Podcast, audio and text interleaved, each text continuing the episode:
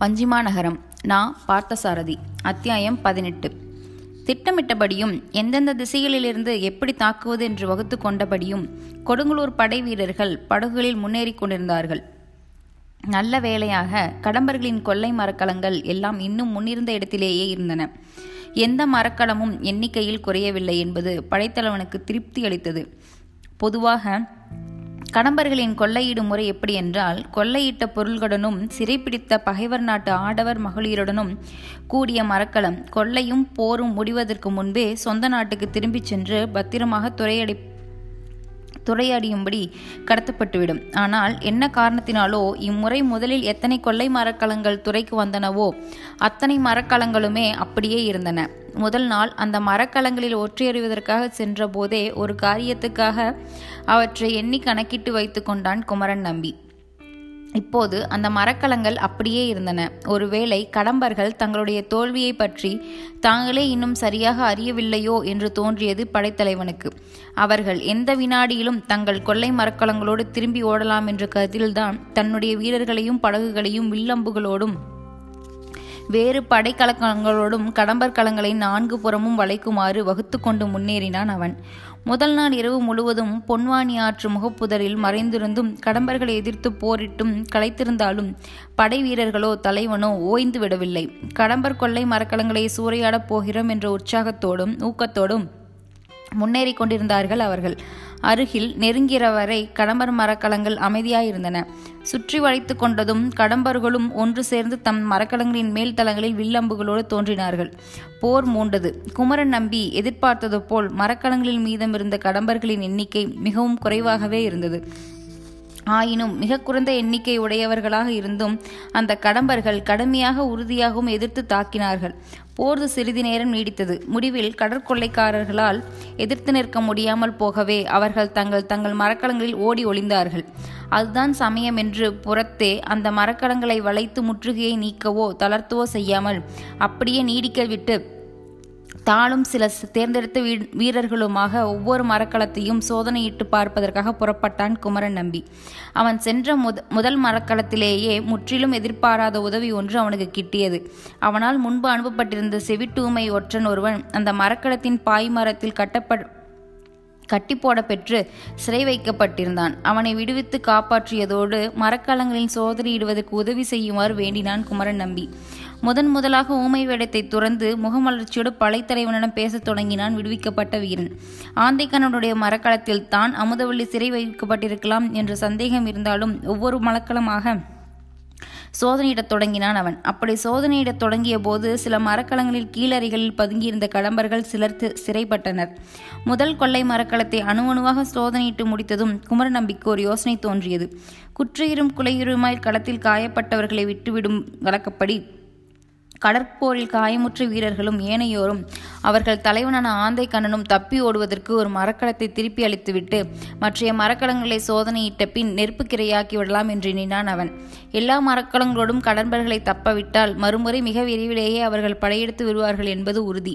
எல்லா கடம்பர்களையும் அவர்கள் தலைவனான ஆந்தை கண்ணன் உட்பட சிறைப்பிடித்து கொடுங்கலூர் படைக்கோட்டத்தில் கொண்டு போய் அடைப்பது என்பது சாத்தியமான காரியமே இல்லை. அப்படி செய்வது அரசு தந்திரமும் ஆகாது. கடும்பர் கடம்பர்களை கொடுங்கலூரில் அதிகமாக சிறை வைப்பது கொடுங்கலூர் நகரத்திற்கே பிற்காலத்தில் கெடுதலாக முடியக்கூடியது. கடலில் கொள்ளைக்கு போனவர்கள் திரும்பி வரவில்லை என்றால் அங்கங்கே பன்னீராயிரம் முந்திரி முன்னீர் பலத்தீவுகளில் இருக்கும் எல்லா கடம்பர்களும் ஒன்று கூடி பல நூறு மரக்கலங்களில் கொடுங்குளோரை நோக்கி புறப்பட்டு விடுவார்கள். எனவே பெருமன்னர் செங்குட்டு வரும் கடம்பர்களை அவ்வப்போது அடக்கி துரத்துவது வழக்கமே ஒழிய கூண்டோடு சிறைபிடிப்பது வழக்கமில்லை. அந்த முறையில்தான் இப்போது குமரன் நம்பியும் செயற்பட விரும்பினான். எனவே முதலில் சோதனை செய்து முடித்த மரக்கலத்தை அப்படியே ஆந்தைக்கண்ணன் முதலியவர்கள் தப்பி ஓடுவதற்கு கொடுத்து விடலாம் என்பது குமரன் நம்பியின் எண்ணமாயிருந்தது. சிறைப்பட்ட கடம்பர்களையும் அவர்களுடைய தலைவனான ஆந்தைக்கண்ணனையும் இங்கு அழைத்து வாருங்கள் என்று தன் வீரர்களுக்கு அவன் கட்டளையிட்டான். எல்லா கடம்பர்களையும் அவர்கள் தலைவனையும் அடக்கி ஒடுக்கி பிடித்து கொண்டு வந்து சேர்க்க ஒரு நாளிகை நேரத்திற்கு மேலாயிற்று. ஆந்தை கண்ணன் கைகள் பிணிக்கப்பட்டு தன் எதிரே கொண்டு வரப்பட்ட போது நீ கொடுங்கலூரிலிருந்து சிறைப்பிடித்து கொண்டு வந்த ரத்தின வணிகர் மகள் அமுதவல்லியை எந்த கப்பலில் அழைத்து வைத்திருக்கிறாய் என்பதை மறைக்காமல் உடனே சொல்லிவிடு. உனக்கும் நல்லது எனக்கும் நல்லது என்று அவனை நோக்கி சீறினான் குமரன் நம்பி. இந்த வினாவை செவிமடுத்ததும் ஆந்தைக்கண்ணனின் உருண்டை வெளிகளில் கடல் பறந்தது. என்ன உண உளறல் இது படைத்தலைவரே கொடுங்கலூருக்குள் வருவதற்கு முன்பே எங்கள் கதி இப்படியாகிவிட்டது. நாங்களாவது ரத்ன வணிகர் மகளை சிறைப்பிடிப்பதாவது. நாங்கள் அல்லவா இப்போது உங்களிடம் சிறைப்பட்டு தவிக்கிறோம்? அப்படி இருக்கும்போது படைத்தல்வர் கூறும் செய்திகள் புதுமையா அல்லவா இருக்கின்றன? என்று கொதிப்போடு கூறினான் அவன். ஆனாலும் குமர நம்பிக்கு அவன் கூறியதில் உடனே நம்பிக்கை உண்டாகவில்லை. மீண்டும் இறைந்து கூப்பாடு போட்டான். கடம்பர்கள் கொள்ளையடிப்பார்கள் என்றுதான் கேள்விப்பட்டிருந்தேன். இப்போது அவர்கள் பொய் சொல்வார்கள் என்றும் தெரிகிறது. கோழைகள்தான் பொலிகளை சொல்வார்கள். கடம்பர்கள் என்றுமே கோழைகளாக இருந்ததில்லை. உங்கள் கொடுங்கோளூர் ரத்தின வணிகரின் விலை மதிப்பற்ற ரத்தினங்களையும் முத்துக்களையும் மணிகளையும் அவைகள் நிறைந்திருக்கும் வணிகக் கிடங்குகளையும் கொள்ளடிக்கும் ஆசை எங்களுக்கும் உண்டு. அதை நீங்களே அறிவீர்கள். உலகமே அறியும். ஆனால் நீங்கள் ஏதோ புது கதையை அல்லவா சொல்கிறீர்கள். கொடுங்கோளூர் ரத்தின வணிகரின் மகளை நாங்கள் சிறைப்பிடித்து வந்திருப்பதாக நீங்கள் கூறுவது வினோதமாக அல்லவா இருக்கிறது. அப்படி ஒரு வணிகரின் மகளை சிறைப்பிடித்து எங்களுக்கு என்ன ஆக வேண்டும் என்று ஆந்தைக்கண்ணன் பிடிவாதமாக மறுத்து கூறினான். அவன் வார்த்தைகளை நம்புவதை விட எல்லா மரக்கலங்களையும் சோதித்து பார்த்து விடுவதே நல்லதென்று ஆந்தைக்கண்ணனும் அவன் ஆட்களும் நின்று கொண்டிருந்த மரக்கலத்தை முதலிலேயே சோதனை செய்துவிட்ட காரணத்தால் வேறு மரக்கலங்களை குமரன் நம்பியும் அவன் ஆட்களும் சோதனையிடத் தொடங்கினார்கள். நிதானமாகவும் பொறுமையாகவும் ஒரு மறக்கம் விடாமல் தேடி துளைத்து பார்த்தும் அமுதவல்லியை காணவில்லை. கடம்பர்கள் பொன்வாணி முகத்துவாரத்தின் வழியாக நகருக்குள் வந்த அமுதவல்லியை சிறைப்பிடித்து கொண்டு போயிருந்தால் நிச்சயமாக அவர்களுடைய கொள்ளை மரக்கலங்களில் ஏதாவது ஒன்றில் தான் வைத்திருக்க வேண்டும். இத்தனை மரக்கலங்களில் எதிலும் அவள் இல்லை என்றவுடன் குமரன் நம்பியின் மனதில் சந்தேகம் எழுந்தது. அமைச்சர் அலும்பில் வேலும் அவருடைய அந்தரங்க ஒற்றர்களும் எதற்காக இப்படி ஒரு பொய்யை தன்னிடம் கூறினார்கள் என்பதை அவனால் புரிந்து கொள்ள முடியவில்லை. உண்மையில் அப்படியே ஆந்தை கண்ணன் அமுதவல்லியை சிறைப்பிடித்திருந்தாலும் இப்போது நான் அவன் பயன்படுத்துவதற்கென்று கொடுத்திருக்கும் அந்த ஒரே ஒரு மரக்கலத்தின் மூலமாகத்தான் அவளை தன்னுடைய தீவுக்கு கொண்டு போக முடியும். அவனுடைய கூட்டமோ இப்போது மிக மிக சிறிதாகி சிறைப்பட்டு விட்டது. அந்த கூட்டத்திலும் பெண்கள் யாருமே இல்லை. இருந்தாலும் அவர்களை குமரன் நம்பி அறியாமல் இப்போது ஆந்தை கண்ணன் திருப்பி அழைத்துச் செல்ல வாய்ப்பே இல்லை. எனவே ஏதோ ஒரு காரணத்திற்காக அமைச்சர் அலும்பில் வேலும் அவருடைய அந்தரங்க ஒற்றர்களும் தன்னு தன்னிடம் உண்மையை மாற்றியோ திரித்தோ கூறியிருக்க வேண்டும் என்று குமரன் நம்பிக்கு தோன்றியது.